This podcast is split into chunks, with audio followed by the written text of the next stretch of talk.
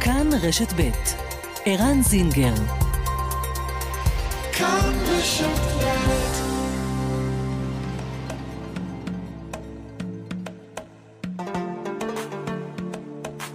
מרחבת, מגזין לעניינים ערביים בארץ ובעולם, עם ערן זינגר. مرحبت مجلة تتناول شؤون العرب في البلاد والعالم مع عيران زنجر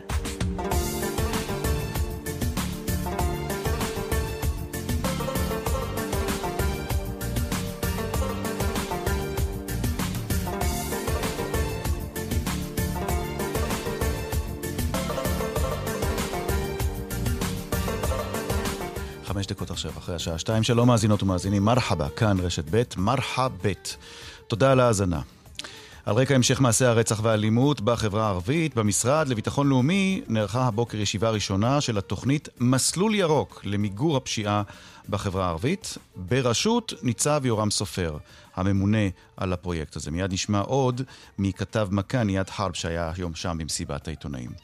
הוועד הארצי של ראשי הרשויות הערביות הודיע ששנת הלימודים במוסדות החינוך ביישובים הערביים לא תיפתח על רקע החלטתו של שר האוצר להקפיא תקציבים לחברה הערבית. אחרי שייפתר המשבר והתלמידים הערבים ישובו אל ספסל הלימודים.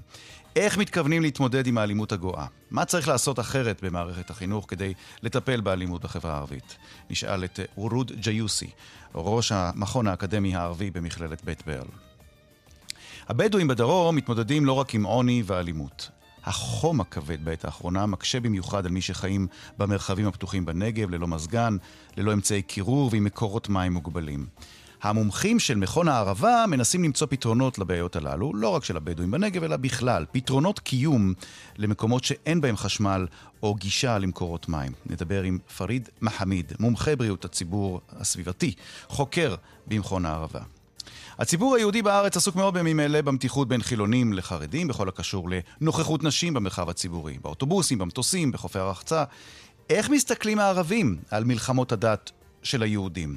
ג'לאל איוב, מגיש מהצד השני בערוץ מכאן יהיה איתנו. וגם, בזמן שהיהודים מתקוטטים בינם לבין עצמם, מוסלמית אדוקה, קלינאית תקשורת, דוקטורנטית באוניברסיטת בר אילן, כתבה ספר שירה חדש על סיפור אהבה בין ערבייה מוסלמית לחייל יהודי.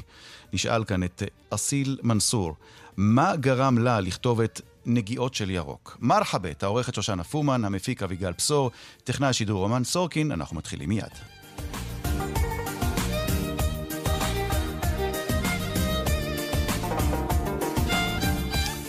איאד חרב, כתב המשטרה של מכאן, שלום איאד. שלום ערן. מה שלומך? בסדר גמור, תודה. היית במפגש הבוקר של, נקרא לזה, מסיבת העיתונאים להצגת התוכנית מסלול ירוק למיגור האלימות בחברה הערבית? נכון, זו בעצם ישיבה ראשונה בקשר לתוכנית מסלול ירוק למיגור הפשיעה במגזר הערבי.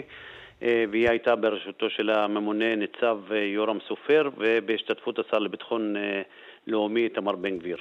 זה מסלול ירוק, ואני זוכר שבימי הממשלה הקודמת היה מסלול בטוח, נכון? נכון. מה ההבדל בין המסלולים?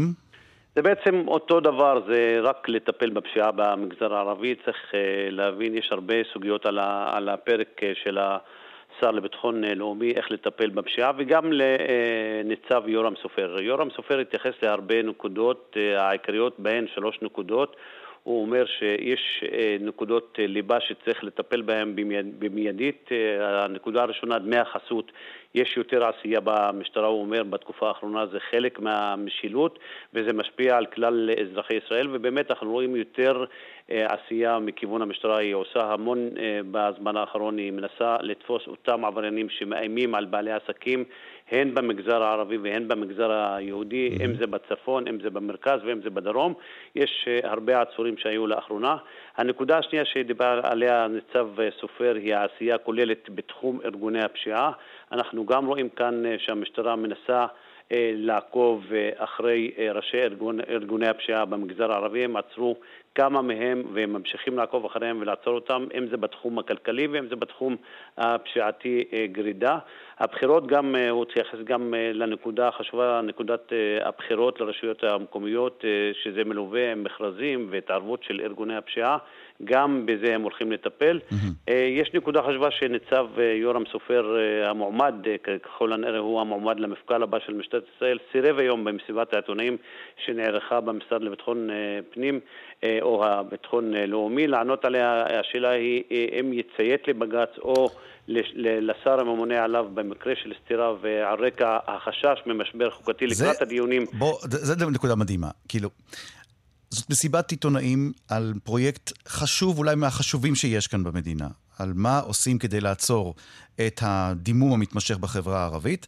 אתה מעלה עכשיו נקודה שעיתונאים, ובצדק מבחינתם, עיתונאים, אני מניח, רובם יהודים, שאלו לגבי מה יקרה מבחינת המשבר החוקתי אם וכאשר יפרוץ, אבל אתה יודע, אה, אני מניח תקן אותי אם אני טועה, יד חרב, שאת התקשורת הערבית, רובה, אם לא את כולה, זה פחות מעניין, נכון? מה שמעניין בעיקר את המאזינים והצופים אה, בחברה הערבית, ובעיקר אתכם, העיתונאים הערבים, זה הדברים שקשורים לתפקוד של יורם סופר. האם יורם סופר יצליח או לא יצליח למגר את הפשיעה, נכון או לא? תראה, זה נכון, מה שאתה אומר זה נכון, מה שמעניין את הציבור הערבי, האם אה, המשטרה תצליח, אם זה יורם סופר, אם זה המפכ"ל, אם זה השר, לא משנה מי במשטרה, הם יצליחו למגר את הפשיעה במגזר הערבי. אנחנו מדברים מתחילת הש... השנה על 146 נרצחים במגזר הערבי, mm-hmm. ושלא אה, מזכירים אה, במעט אולי את הפצועים, יש המון פצועים. במגזר הערבי אה, כתוצאה מהירי המתמשך בצורה יומיומית כמעט. אנחנו עדים לירי כמעט יומיומי, המון אנשים נפגעים וזה כמעט ולא מוזכר. אנחנו רק מזכירים את הנרצחים במגזר הערבי, אם זה ילדים, אם זה נשים, אם זה מבוגרים, ואם זה גם חלק מהעבריינים בקשר למלחמות אה, שמתנהלות בין ארגוני הפשיעה במגזר הערבי. כמה ראית שם היום במסיבת העיתונאים? כמה ראית, נקרא לזה נכונות או רצינות כוונות של המשתתפים, של מכנסי מסיבת העיתונאים? כמה ראית אה, התייחסות נקודתית שלהם לנקודות המאוד חשובות שצריך לטפל בהן, או שהם באו לשם כי הם ידעו מראש שיהיו עיתונאים שישאלו, רוב העיתונאים מהתקשורת העברית ישאלו שאלות שקשורות האם המשטרה כן תלך עם בג"ץ או לא תלך עם בג"ץ. כמה הרגשת שיש שם ממש כוונה, איך אומרים, להוריד את הכפפות ולטפל באלימות בחברה הערבית ב- בימים האלה? תראה, אני חושב שהשר לביטחון אה, לאומי, איתמר בן גביר, מנסה בכל אה, הכלים אה, לעצור את הדימום במגזר הערבי. והוא התייחס למספר נקודות. הוא התייחס לעמדה שלו שהוא אה, בעד אה, אה, הכנסת השב"כ לטפל בעניין של האלימות במגזר הערבי, והוא אומר שראש הממשלה איתו בעניין הזה, mm-hmm. אבל הוא אומר שהדרך עדיין לא נסללה להכניס את השב"כ לעניין הזה, למרות שיתוף הפעולה שיש בין המשטרה לבין השב"כ, והוא אומר שחייבים להכניס את השב"כ כדי לעצור את הדימום במשטרה, כי אין מספיק כוח אדם שיטפל בעניין הזה, בעניין האלימות במשטרה.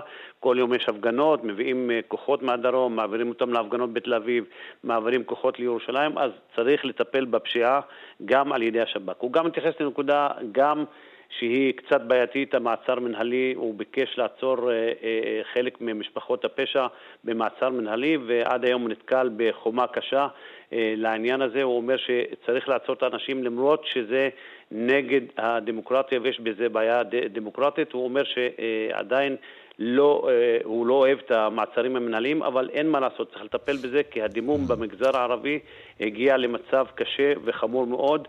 הוא אומר שהכוונה שלו היא רק לעצור קבוצה מצומצמת. כדי להסיט את האנשים האלה מהרחובות. יד... ולה...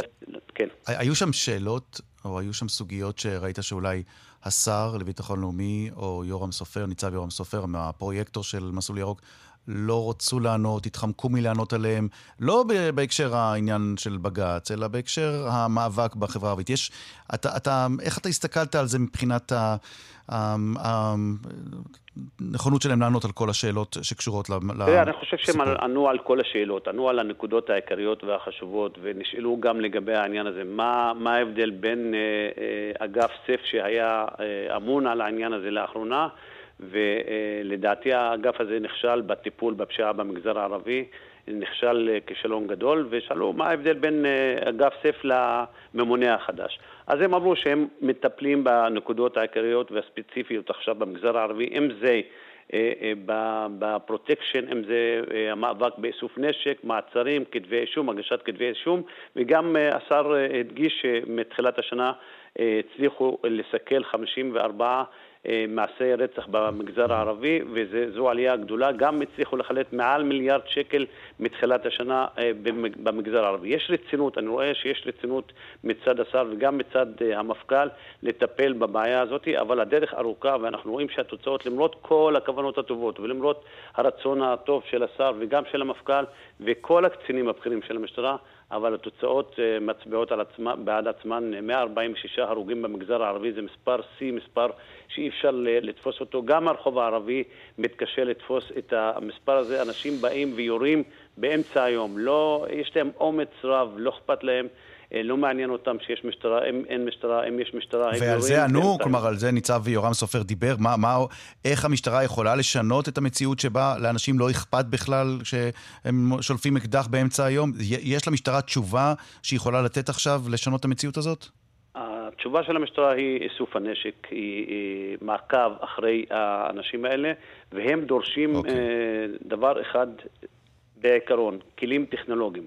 השר אומר שהמפכ"ל צדק בזה שחסרים למשטרה אה, כלים טכנולוגיים, ואנחנו מדברים על הכלים של המעקב ושל הציטוט mm-hmm. של חברת בקסוס, והשר אמר גם שיריב לוין אה, אמר צריך לדאוג שלא ינצלו את הכלים האלה אה, ללא צורך, כמו שעשה לפי מה שפורסם המשטרה ב, ב, בחלק מהמקרים, okay. הם אוקיי. ניסו את המכשירים האלה, והם אומרים שהמכשירים האלה יעזרו למשטרה לעצור את הדימום, ושהמשטרה לא תעבוד בעיניים עצומות במאבק הזה של, ה, של המאבק של המלחמה בפשע במגזר הערבי. איאד חרב, שידורי מכאן. תודה, תודה רבה לך איאד. תודה לך. שלום לוורוד ג'יוסי, דוקטור וורוד ג'יוסי. שלום, שלום, מרחבה. מרחב, דוקטור ג'יוסי, ראש המכון האקדמי הערבי במכללת בית ברל. אה, איתך אנחנו רוצים לשוחח על הנקודה שבה שנת הלימודים תיפתח מחדש ברחוב הערבי, בחברה הערבית. זה כנראה לא קורה בקרוב, או לא יקרה ב-1 בספטמבר, לפחות אה, על פי האיומים שמושמעים עכשיו, על רקע החלטתו של שר האוצר להקפיא תקציבים לחברה הערבית. אבל אנחנו רוצים להיות אופטימיים, דוקטור ג'יוסי, ולדבר על הרגע שבו כן אה, תיפתח שנת הלימודים. אמ, עד כמה את מרגישה שלמערכת החינוך הערבית בישראל יש הכלים הדרושים כדי להתמודד עם המציאות המדממת בלמושטם אל-ערבי, בחברה הערבית? אה, קודם כל, למערכת החינוך במצב הנוכחי אין מספיק כלים. וכדי שיהיה מספיק כלים צריך להיעזר במשרדים השונים של הממשלה. עכשיו, כשאנחנו רואים שהמשרדים השונים של הממשלה אה, מתייחסים לחברה הערבית כחברה סוג ב' ולא נותנים לה את מה שמגיע לה אה, כדי גם לסגור את הפערים, אה, אם זה בחינוך ואם זה אה, במצב החברתי, אז, אז אה, לצערי אני לא יכולה להיות אופטימית. גם אה, אני ככה צחקתי בליבי אה, כששמעתי את המסלול הירוק. איזה ירוק ואיזה זה, זה מסלול אדום, זה מסלול שחור, מדמם.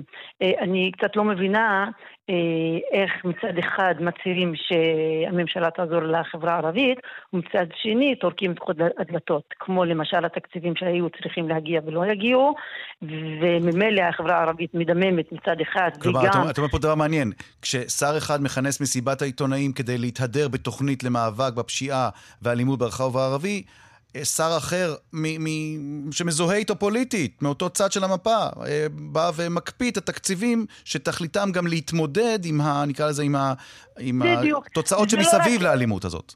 נכון, נכון, וזה לא שהשר הראשון כאילו עכשיו הוא נהיה בעד ערבים. אה, כאילו זה, זה מין מזימה, הם חושבים שהחברה הערבית מטומטמת, שתאמין מצד אחד לשר הראשון שאומר, אנחנו, אני באמת רוצה לעזור לחברה הערבית ולמגר את הפשיעה, ומצד שני אה, סוגרים להם את הדלתות ולא נותנים תקציב, איך זה? איך זה? כאילו, אני, אני, אני, בוא, בוא, בוא נגיד שפשוטי העם לא, לא יאמין לו דברים כאלה. אי אפשר להצהיר אה, בתקשורת שהנה אנחנו עושים, אנחנו מתחילים, אנחנו נמגר את הפשיעה, ובמציאות לא קורה כלום דרך אגב, וגם אה, לסגור את כל הברזים. אז, אז תגידי, אה... מה קורה בשטח? אילו אלטרנטיבות יש, או אילו אלטרנטיבות צריכות להיות במצב שבו אתם מרגישים שאין אוזן קשבת אה, שם למעלה, ואתם, אנשי החינוך, צריכים להתמודד עם האלימות הזאת. מה, מה עושים בתוך הכיתות? מה אומרים לתלמידות והתלמידים? מה, מה את מרגישה שהחברה הערבית, או מנהיגים בחברה הערבית צריכים לעשות, בהיעדר נכונות של ממש מצד הממסד הישראלי, אה, כמו שאתם אה, מכנים זאת, לפתור את הבעיה הזאת בצורה ממלכתית, נקרא לזה לאומית? תשמע, ועדת המעקב וזרוע החינוכי באמת חושבים מה לעשות בכל זאת, אפילו עם מיעוט האמצעים והמשאבים.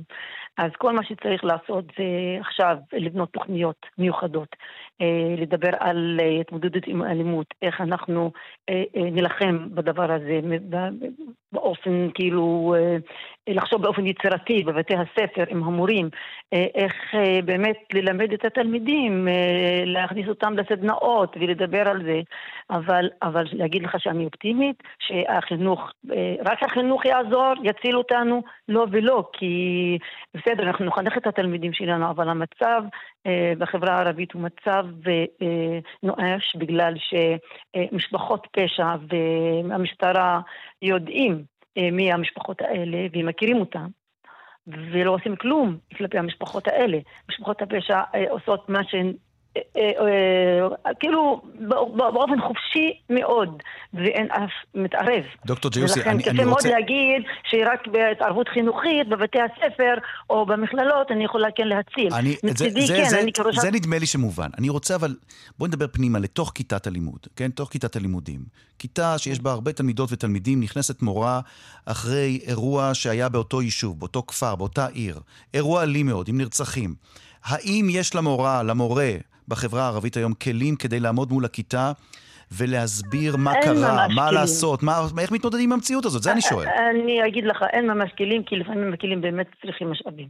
אה, אם נדבר על זה, כי כמו שאנחנו מדברים על כל נושא שנוי במחלוקת, ואיך אנחנו מעוררים את הנושא הזה אה, בכיתות, ואיך אנחנו אה, מדברים על זה, ומאלצים תלמידים אפילו לדבר על זה, כי יש תלמידים שמפחדים, יש תלמידים שפשוט לא אכפת להם. למה לא אכפת להם? כי בעניין הזה דברים אחרים, ואם לא מרגישים את זה על בשרם, אז לא אכפת להם. ויש פחד. אז uh, לאלץ תלמידים לדבר זה, זה, זה באמת לבנות תוכנית uh, מובנית. ועם רציונל, עם uh, כלים, וכל זה לא, לא, זה לא פשוט משהו לכתוב על נייר. זה אה, לדרוש אה, משאבים כדי שהתוכנית הזאת תיושם בבתי הספר. Mm-hmm. אני, אני יכולה להגיד לך שמורים או מחנכי כיתות יכולים לדבר על זה, ויכולים לפתוח דיון, אבל אני שואלת את עצמי, שואלת אותך וכל השומעים, האם דיון מספיק? האם מדיונים יצא משהו, אפילו דיונים בכנסת לא, לא, אה, אין מהם תוצאה, לא, לא הוציאו שום דבר. האם דיונים בכיתה יעזרו? כן יעזרו. אם היום תשאל תלמידים, אין, אין תלמידים שיגידו לך אני יכול לפתור את הבעיות שלי דרך אה, פשע. אה, או אה, להרוג כדי לפתור את הבעיות שלי. אין, אין, כאילו מבחינת, מבחינת סיסמאות אתה יכול לשמוע מה שאתה רוצה, אבל בין לשמוע ולהשמיע ולדון mm-hmm. לבין לבצע, יש מרחק רב. כמה? ואנחנו צריכים אה, משאבים כדי לבצע. המשאבים האלה בינתיים... Mm-hmm. בינתיים הם לא נמצאים, ואנחנו נמנעים לקבל אותם, אבל, אבל, כי שר אתה... אחר חושב שזה לא עדיף, זה, זה, זה, דוקטור זה ג'יוסי, הולך... אבל את מדברת איתי על תקציבים ומשאבים, ואני רוצה לשאול שאלה שהיא טיפה יותר בסיסית. אנחנו שומעים יותר ויותר על בני נוער שרוצים לעשות כסף קל בחברה הערבית, ויודעים שכדי לעשות כמה אלפי שקלים, בקלות, צריך רק לקבל אקדח, ללכת לראות למישהו על נכון. הבית, לאיים עליו. אני מניח שזה דבר שהוא מוכר גם לאנשי הוראה. האם לדעתך מורות ומורים בחברה הערבית חשופים, ל, נקרא לזה, ליכולות, לאפשרויות הרבות שניצבות היום מול אותם בני נוער, וידעו, כשהם כבר, איך אומרים, כשהם כבר יודעים את זה ומכירים את התופעה, הם יכולים לעמוד מול הכיתה ולדבר על זה. עד כמה זה נושא שהוא, שמדברים בו, עזבי בצד השנייה את כל התוכניות של מה צריך לעשות. אוקיי, אז אני אגיד לך, יש לי תשובה. עד כמה אצלכם בחברה הערבית, מורה שיודעת שילד יכול לקבל 5,000 שקל אם הוא רק ייקח אקדח ויתחיל לרסס איזה בית של, של מישהו שהחליטו שיורים ומאיימים עליו, עד כמה מורה יכולה להתעמת איתו, או לא איתו ספציפית, אבל להסביר, לשבת, לכנס את התלמידים בכיתה ולהגיד להם, תקשיבו, יש תופעה, והתופעה מתגברת, בואו נדבר על זה. זה דבר נפוץ אצלכם?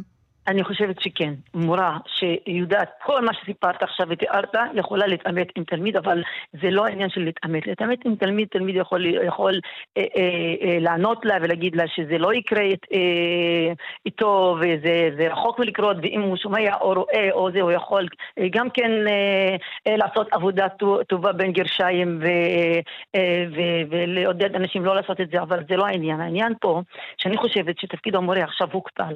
מה זאת אומרת? המורה לא צריך רק לדבר עם תלמידים.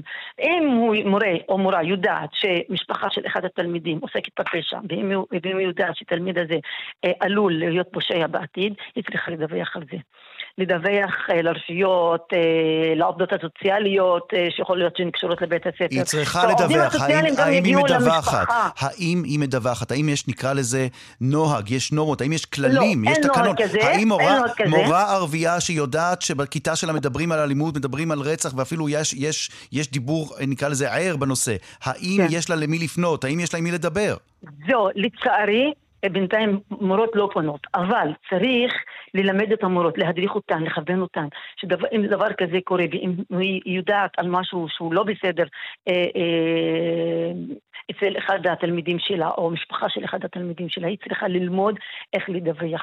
ואם אנחנו לא מדווחים, אם אנחנו לא עושים את זה, אנחנו לא נתקדם. Mm-hmm. צריך לדווח, שהרשויות ידעו מי המשפחה של התלמיד הזה, שאנחנו חושדים שהוא פונה לפשע, וככה לטפל. זאת אומרת, הטיפול לא צריך להיות במערכת החינוך מבחינה חינוכית ולתת mm-hmm. uh, מערך שחור כזה או אחר.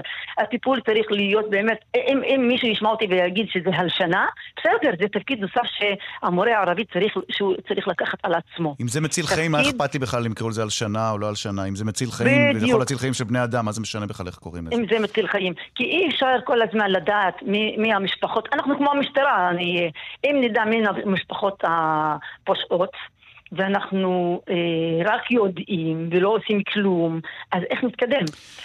ולכן okay. צריך באמת אה, לבנות משהו חדש פה, אה, מנטליות חדשה, בוא נקרא לזה. אני חושב שאני יכול אה... להבין מהשיחה איתך שזה הרבה מעבר לתקציבים ומשאבים, זה גם אמון.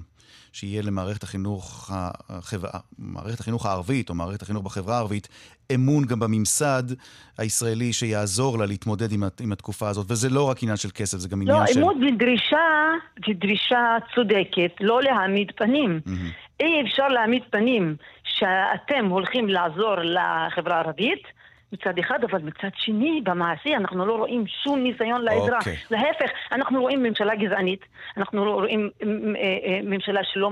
ש, שהחברה הערבית מבחינתה חברה שתלך, לא יודעת מה, לגיהנום. זה אין, אין, הכוונות הטובות הן לא רק בדיבורים, הכוונות okay. הטובות במעשים. מעשים אנחנו צריכים לראות. דוקטור וורוד ג'יוסי, ראש המכון האקדמי הערבי, מכללת בית ברל. מעשים. מעשים ולא כן. דיבורים. תודה רבה לך, כן. תודה. תודה, תודה. נצא עכשיו לפרסומת, אחרי הפרסומות נדבר על החום הכבד ואיך הבדואים בדרום, ולא רק בדואים בדרום, כל מי שחיים במרחבים פתוחים, בלי מזגן, אה, יכולים אולי אה, להתעניין באמצעים הטכנולוגיים והאחרים שמציעים במכון הערבה. רעיון מעניין במיוחד, מיד אחרי הפרסומת. כאן, רשת ב'.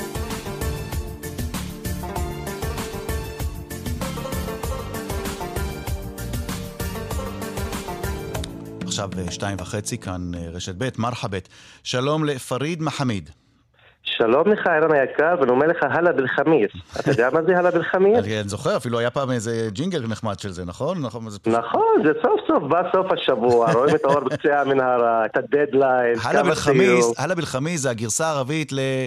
היום, יום שישי, יום שישי, נכון? זה היה כמו... נכון, ש... אבל יום שזה חצי יום, אתה יודע, זה כזה חצי נחמה, אבל יום חמישי נגמר, אתה יודע שנגמר השבוע. אני כל כך מקנא באנשים שאומרים שהשבוע שלהם נגמר בחמישי או בשישי, ולא צריכים לעבוד על... יש לי תינוק, אז השבוע שלי אף פעם לא נגמר עכשיו. פריד מחמיד, מומחה בריאות ציבור סביבתי, חוקר במכון הערבה. בוא ספר לנו, מי שלא מכיר, מכון הערבה, מה אתם עושים שם, איך עושים את זה ולמה? אוקיי, אז אני, המוטו של מכון הערבה זה טבע לא יודע גבולות.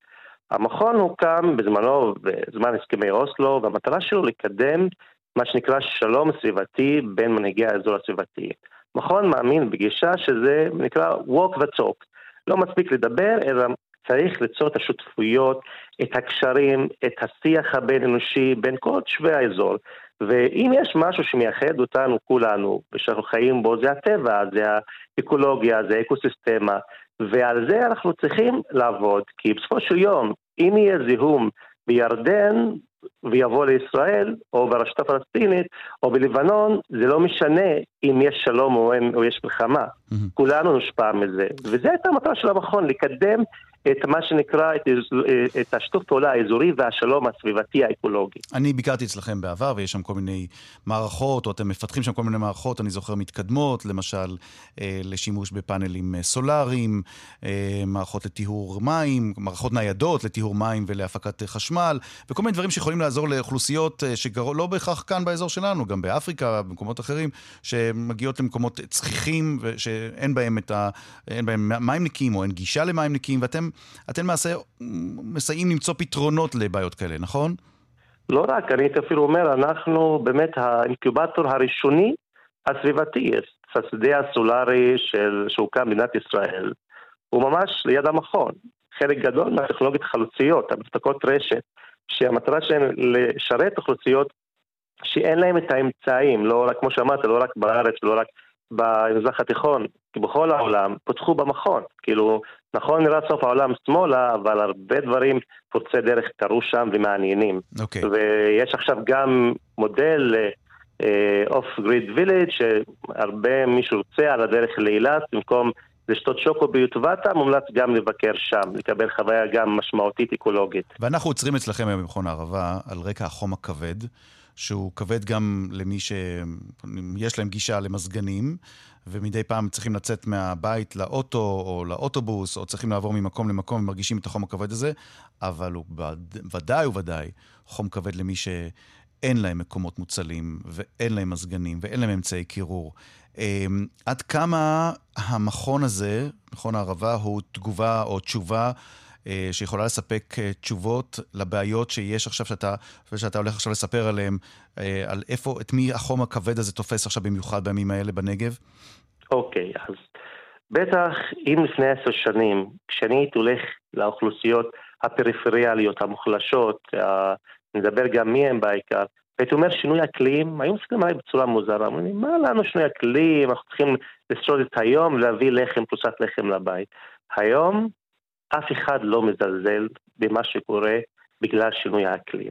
והאוכלוסייה שהיא הכי פגיעה בצל של משבר האקלים וההתחממות והמדבור זה האוכלוסייה הבדואית, מבחינת הרבה מדדים בנגב, מבחינת סוציו-אקונומי, תשתיות, השקעות, במיוחד החברה הבדואית שגרה בכפרים חצי הכרה מנותקי רשת. אני רק רוצה לעשות כזה תרגיל של דמיון מודרך, כזה, אני יודע ש...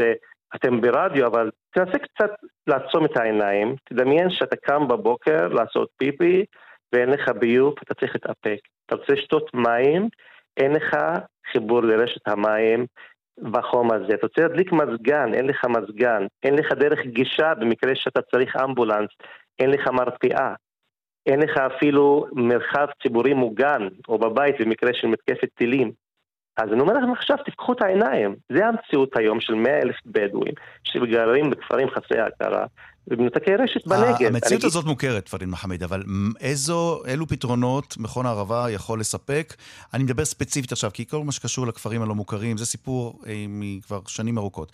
אבל הסיפור עכשיו של החום הכבד, כבד עד כדי כך שבדואים, שתמיד אמרו עליהם שהם יכולים להתמודד עם החום הזה, זה קטן עליהם החום הזה, הם יכולים להיות בתוך האוהל שלהם, הם רגילים לחום הזה, אפילו הם כבר לא רגילים לחום הזה. מה, מה אתה שומע, מה אתה יודע, מה אתה רואה?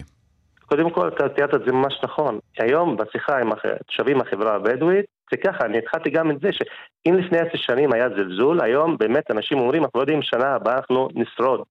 גם עם, עם כל המורכבויות, כי באמת השינויים כל כך קיצוניים, כל כך לתקופה ארוכה, שזה באמת מצריך פתרונות יצירתיים. אז המכון הערבה היום בא בגישה של מה שנקרא טכנולוגיות אוף גריד, מנותקות רשת. למשל?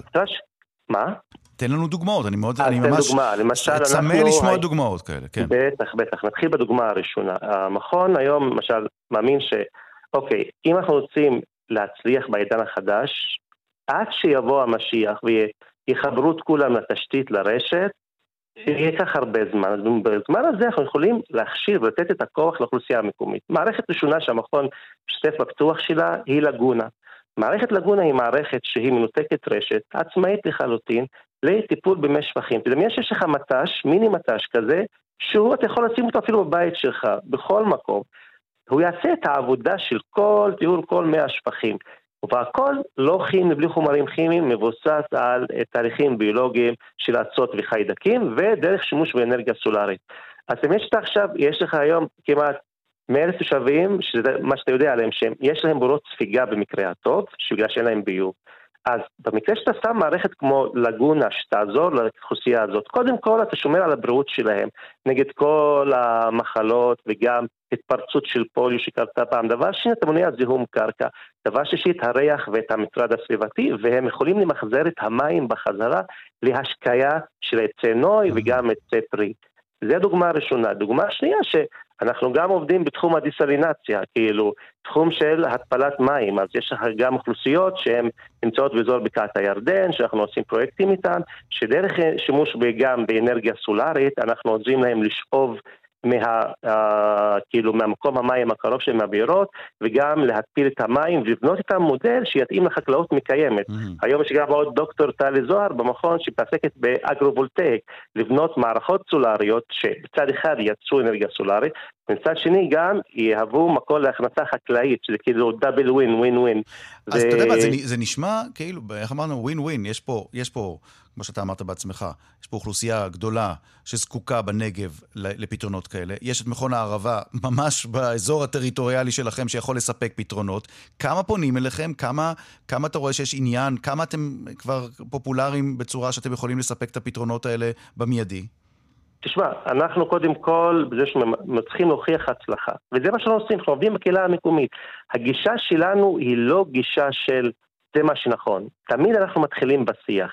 מבחינת מכונות, אני אגיד לך, הטכנולוגיה קיימת, ברור, וכאילו אם הממשלה תיקח החלטה אמיצה שאנחנו עכשיו נעבור לטכנולוגיות אוף גריד, לא יהיה בעיה, ואני מעריך כאילו עד שש השנים הבאות, לספק פתרונות שהם ברי קיימא, סביבתיים, עכשיו לא מדבר על בניית תשתיות, שלמנוע, לתת מה שנקרא אורח חיים סביבתי, מכבד ומקיים לחברות מנותקות הרשת בישראל. אבל פתרונות כאלה, מי צריך לספק? המדינה? זה פתרונות שרק אפשר להגיע אליהם באמצעות, באמצעים לא, מדינתיים, לא, ממסדיים, זה... או, ש, או שאנשים פרטיים יכולים לפנות אליכם ו- ולקבל את הפתרונות זה האלה? זה גם וגם. אנחנו, זה גם המודל שלנו, אנחנו מאוד מעודדים יזמות פרטית, גם שיתופי פעולה עם ארגונים, אבל גם בסופו של יום, אתה רוצה עם פקטור גדול, המדינה צריכה לשנס מותניים, רק כדי לסבר את האוזן. בגרמניה יש לך אחוז ייצור האנרגיה הסולארית הכי גבוה פר ראש, ואין להם שמש שם, לא בגלל שזה, גם הם מאוד צוותיים, בגלל שהממשלה סבסידה את זה. Mm-hmm. אין מנוס, גם זה,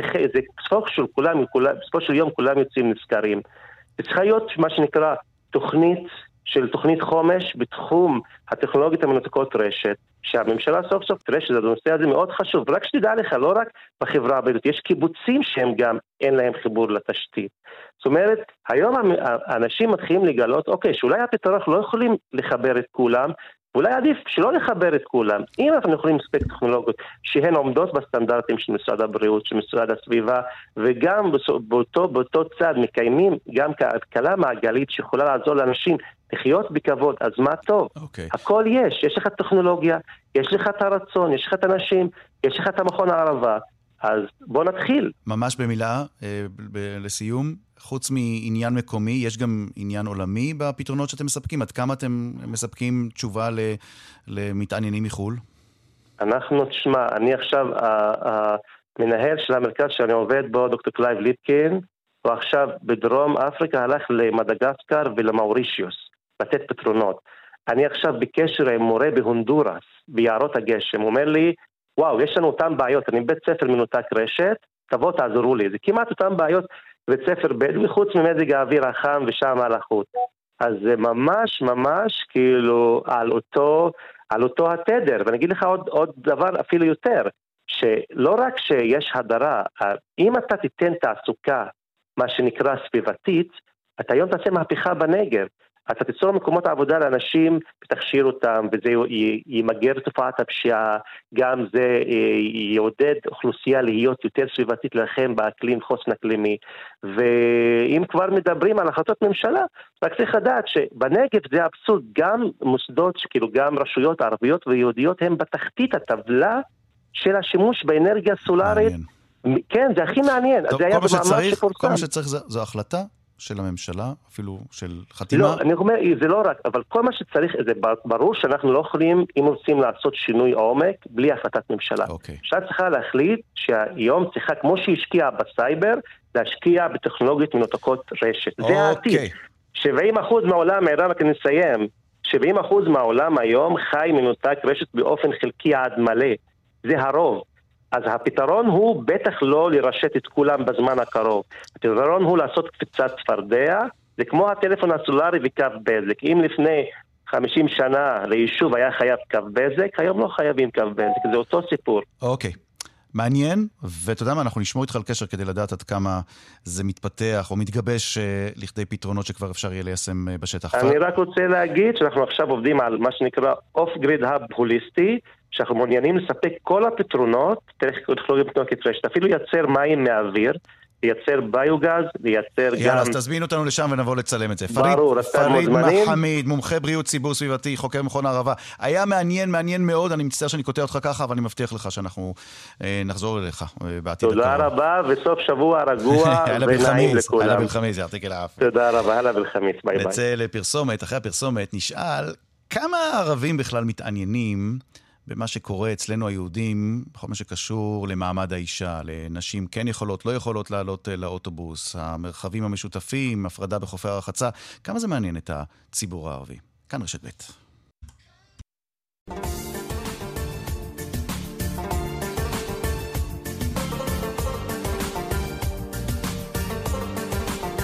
כאן רשת ב', מרחבת. ג'לאל איוב, מרחבה. אהלן וסהלן, מה שלומך? מה שלומך, יא ג'לאל? בסדר גמור, וואלה, אה, הכל טוב. תמיד אה, מעניין לשמוע אותך. ג'לאל איוב, אה, בין השאר, בין הכובעים שלך, מגיש מהצד השני בערוץ מכאן. הגרסה הערבית מהצד הראשון, מהצד השני שמשודרת אצלנו בכאן 11. נכון, נכון. תגיד, איך אתה מסתכל על המלחמות אה, של היהודים, המלחמות שלנו עם עצמנו, בין דתיים, חרדים וחילונים, בכל מה שקשור לנשים, על אוטובוסים, על מרחבים משותפים, על חופי רחצה מופרדים? איך אתם הערבים מסתכלים על זה? תראה, יש אה, את איך אני ואיך הערבים. אני, בשבילי זה... דייקת נכון, אוקיי. בשבילי זה היה צפוי, הכל צפוי, וכבר אה, כתבתי על זה מראש הרבה פעמים. אני מציע גם לאנשים לקרוא את היצירה שלי, מונולוג אדם חופשי, שיצא בזמנו, מתאר את המצב בדיוק ואיך חזיתי את כל מה שקורה. הנה, עשית פרסומת. עכשיו, בוא תספר, מה, מה- איך- איך- איך- איך אתה, ואיך איך אומרים, שו שו אל-חדית' אל-ערבי, הדיבור, החדית' אל-ערבי הוא כזה, בדיוק. הערבים מסתכלים על זה כמלחמת היהודים בינם לבין עצמם, אין להם חלק בזה כביכול, כי החלוקה בארץ שחולקה על ידי הממסד ועל ידי השב"כ ועל ידי המפלגות הערביות היא ערבים נגד יהודים ולכן אין לנו כמעט אה, אה, בתוך הערבים איזשהו בכלל איזה דיון על חילוניות ואין דיון כלפי כמה הדת בעצם, אה, כמה הדת והשמרנות גברה אצלנו. מאחר ואין דיון, אז הערבים נשארים בצד ומסתכלים על זה כמלחמה של יהודים. זה למה מסתכלים, למה נשארים בצד? הרי אם למשל חוף רחצה מופרד, אני, אני יודע אישית שבחיפה, בימים שבהם יש הפרדה, באחד מחופי הרחצה בחיפה, גם נשים מוסלמיות מעדיפות לבוא למקום שיש בו הפרדה. אז למה מסתכלים מהצד? הם, הם מסתכלים מהצד כי בין כה וכה, מי ששמרנים לא מגיעים מלכתחילה ל, לרחצה. ומסתכלים מהצד, אני אתן לך, נתת דוגמה לחיפה, אני כשהייתי ילד קטן הייתי הולך למערת אליהו הנביא ביחד עם אמא שלי ולא הייתה הפרדה שנמצאת היום. ומישהו אחר כך, גם כל החיפאים נתנו לזה לקרות, להשתלט על מערת אליהו הנביא, למרות שזה היה שייך לכולם, כולם היו מגיעים לשם.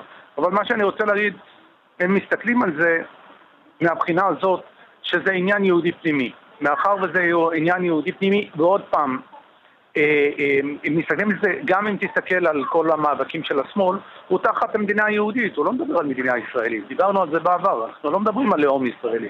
כך שאין דרך לערבי להשתתף גם בהפגנות כל עוד מדובר על מדינה יהודית ולא מדינה ישראלית. אתה רואה בזה, ג'לאל איוב, עניין דתי או עניין מסורתי?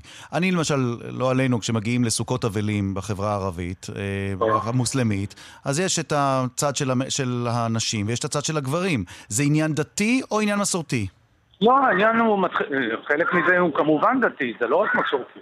עניין דתי, אבל זה הלך והתעצם עד כדי כך שקשרו דברים. לדוגמה, כשיש אומנים שרוצים להופיע באום אל-פחם, הם לא יכולים להופיע בפני קהל מעורב. הדיון הזה לא בא לתקשורת הישראלית, תקשורת ישראלית לא עניין אותה מה קורה בחברה הערבית, התקשורת הערבית לא דנה בזה. לכן כל העניינים של החילוניות וכל מה שקשור לדת ומדינה לא בא לידי ביטוי. העניין הזה לא נמצא בחברה הערבית, אפילו באליטה, באקדמיה, הוא לא נמצא. ולכן מה שאתה רואה היום זה הסתכלות מהצד. כי מי שהיה אמור לפחות לפתוח את העניינים האלה, שאתה יודע, חילונים צריכים להיות אחד עם השני, דתיים אחד עם השני, בסופו של דבר אני אגיד לך, זה יעלה ביוקר לחברה הישראלית, כי הם ימצאו שהחברה הערבית שתמיד היא ימנית יותר. היא ימנית כי אף פעם לא עשו את הדיון, ולכן מן הטבעי בסופו של דבר שתצטרף לימין, בסופו של דבר. מה אתה רואה ברשתות החברתיות? כמה הרשת החברתית בערבית אה, דנה, עוסקת ב, במלחמות האלה שהם פשוט, כולנו היהודים עכשיו עסוקים בהם, בכל מה שקשור למשל לתקריות על אוטובוסים? בוא נפריד את העניין כזה, תקריות האוטובוסים בכלל לא באים לידי ביטוי בתקשורת הערבית, בכלל. בתקשורת הערבית העולמית מדברים, אה, כאילו מדינות ערב, מסתכלים על זה רק בעניין הקונסטיטוציוני, החוקתי, העניין הפנימי, לא מסתכלים על הפן הפנים דתי והפער בין חילונים לדתיים. בכלל, זה כמעט ולא מפוסק. בעניין העניין הערבי פנימי, גם אין דיון בזה, כי זה לא, אתה יודע, מבחינת הערבים הם חיים יום-יום בזה. יש את העניינים האלה שקורים. אתה יודע, הפרדה, דברים כאלה, בחלק מהמקומות. לא מדבר על חיפה ולא מדבר על... אז השמרנות חוגגת כבר הרבה זמן, ולכן אין מה לכסות פה. אתה יודע, nothing here to see. אז אם, אם זה ככה, מה שאני, מה שאני מנסה להסביר, שבסופו של דבר העניין הדתי העקרוני גם לא מובן ליהודים okay. אוקיי. החילונים. היהודים החילונים לא מבינים מה, למה דווקא מארץ. למה דווקא כנסיות? נו. יש מה שנקרא עבודה זרה. כל עוד היהודים לא ייכנסו לעוד האזורה וילמדו את התנ"ך כמו שצריך, הם לא, הם לא הבינו. בשביל זה הערבים נשארים בעניין של שזה מלחמות היהודים, זה בינתיים לא משפיע עלינו, מבחינת התנועה האסלאמית מדובר, הסכנה היא על אל-אקצא, וזה מה שמפריע בעיקר, כי הסכנה לאנשים שעולים לאל-אקצא. לכן אין להם בעיה עם החרדים, יש להם בעיה יותר עם הציונות דתית ואת כל האקט מעניין מאוד. ולכן תשים לב רק שהם היו תמיד בברית עם החרדים דווקא. טוב, ג'לאל, השיחה הזאת, השיחה הזאת נורא מעניינת, אבל גם איכות הקו לא הכי טובה. אנחנו נעשה את זה, אני מבטיח שבקרוב נעשה את זה בצורה יותר מתוקנת ומנומסת. ג'לאל איוב, מגיש מהצד השני בערוץ מכאן. שוכרן ג'זילן. תודה, תודה. שלום לאסיל מנסור. היי, שלום. אה, מוסלמית אדוקה, נכון? כן. אה, קלינאית אה, תקשורת, דוקטורנטית אוניברסיטת בר אילן, וגם סופרת. אה, פרסמת באחרונה ספר שירה חדש, נגיעות של ירוק. סיפור, או ספר שירה על סיפור אהבה בין ערבייה מוסלמית לחייל יהודי. מה מביא אישה מוסלמית אדוקה לפרסם ספר שירה כזה? אה, אז ככה, אז אה, מאז ומתמיד השירה הייתה אה, אמצעי כדי לדון ולהעלות סוגיות שהן טאבו, אוקיי? ובעצם כל הספר הזה הוא קפסולה אחת מרוכזת שהיא מטאפורה לנושא שבלתי פתור של דו-קיום בין העם הפלסטיני לעם הישראלי. למה זה מעניין אותך כל כך? למה, למה, למה בחרת בנושא כזה, ובייחוד נושא שממש לא מרבים לדבר בו, על סיפור אהבה אה, בין מוסלמי אה, ליהודייה? ב- להפך, בין, זה יהוד, בין, בין יהודי למוסלמית, בין מוסלמית ליהודי, כן. מוסלמית ליהודי, כן. אמ, אז אה, אני חושבת שמאז שהתחלתי לעבוד, התחלתי בתחום התעסוקתי, אני עובדת במגזר היהודי. אה, ועם הזמן, אני כבר, אה, אני עובדת במגזר אה, מאז 2005 ונחשפתי למנטליות הישראלית היהודית ואני חושבת שהשפעתי ממנה רבות. כן.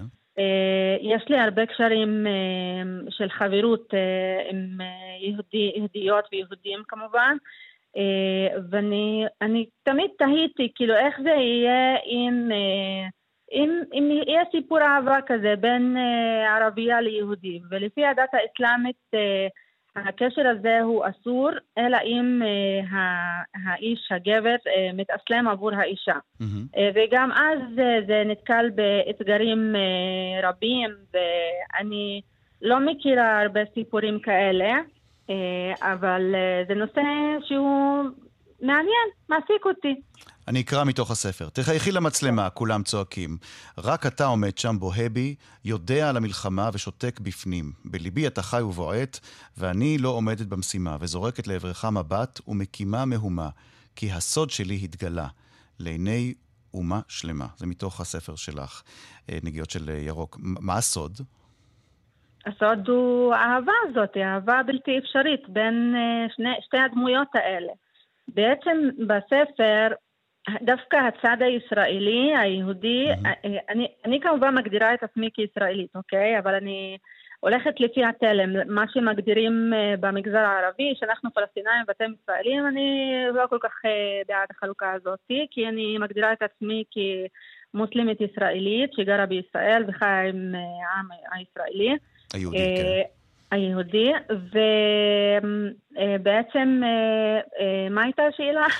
אני, אני, אני מדבר על הסוד הזה. כמה לדעתך הספר הזה, על סיפור אהבה בלתי אפשרי, הוא דווקא כן אפשרי במציאות שאנחנו חיים בה? כמה אנחנו לא יודעים אולי על מערכות יחסים כאלה אה, בין דתיות?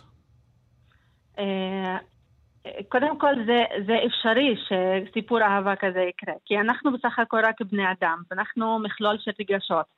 אה, ומה שרציתי להגיד לך, עכשיו נזכרתי שבעצם הצד היהודי בספר הוא זה שמתנגד לקשר, אוקיי? הוא כל הזמן בכל השירים אומר כמה זה נשמע לא הגיוני וכמה זה שיגעון, אה, אבל אה, אני חושבת שבמציאות הכל כך גרנדיוזית שלנו של היום, דבר כזה דווקא יכול להיות אפשרי. אני, כאילו, אני, אם הבן שלי יבוא אליי ויגיד לי, אני התאהבתי ביהודייה וזה, אז אני ממש לא אעמוד אה, נגדו, אה, נגד האהבה הזאת.